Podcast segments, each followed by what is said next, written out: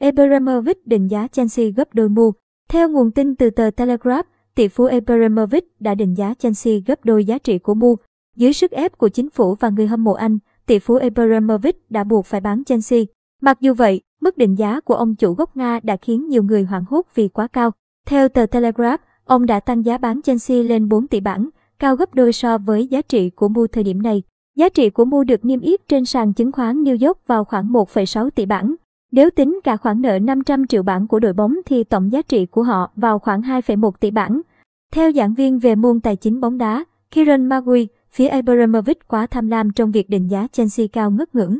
Mặc dù Chelsea gặt hái được thành công trên sân cỏ nhiều hơn nhưng mua lại có hoạt động kinh doanh nhịn hơn.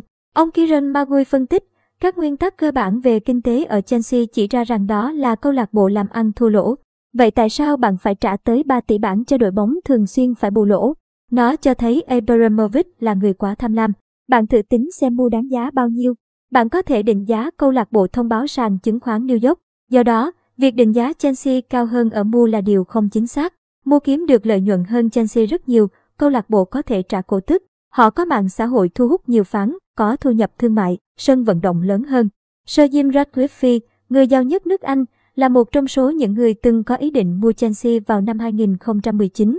Mặc dù vậy, cuối cùng, ông đã quyết định không mua câu lạc bộ bởi với tiềm năng của Chelsea hiện tại cần khối lượng công việc kéo dài cả thập kỷ. Thay vào đó, ông đã chuyển hưởng sang Nice.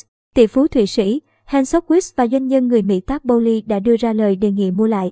Dự kiến trong tuần này, họ sẽ gửi giá thầu.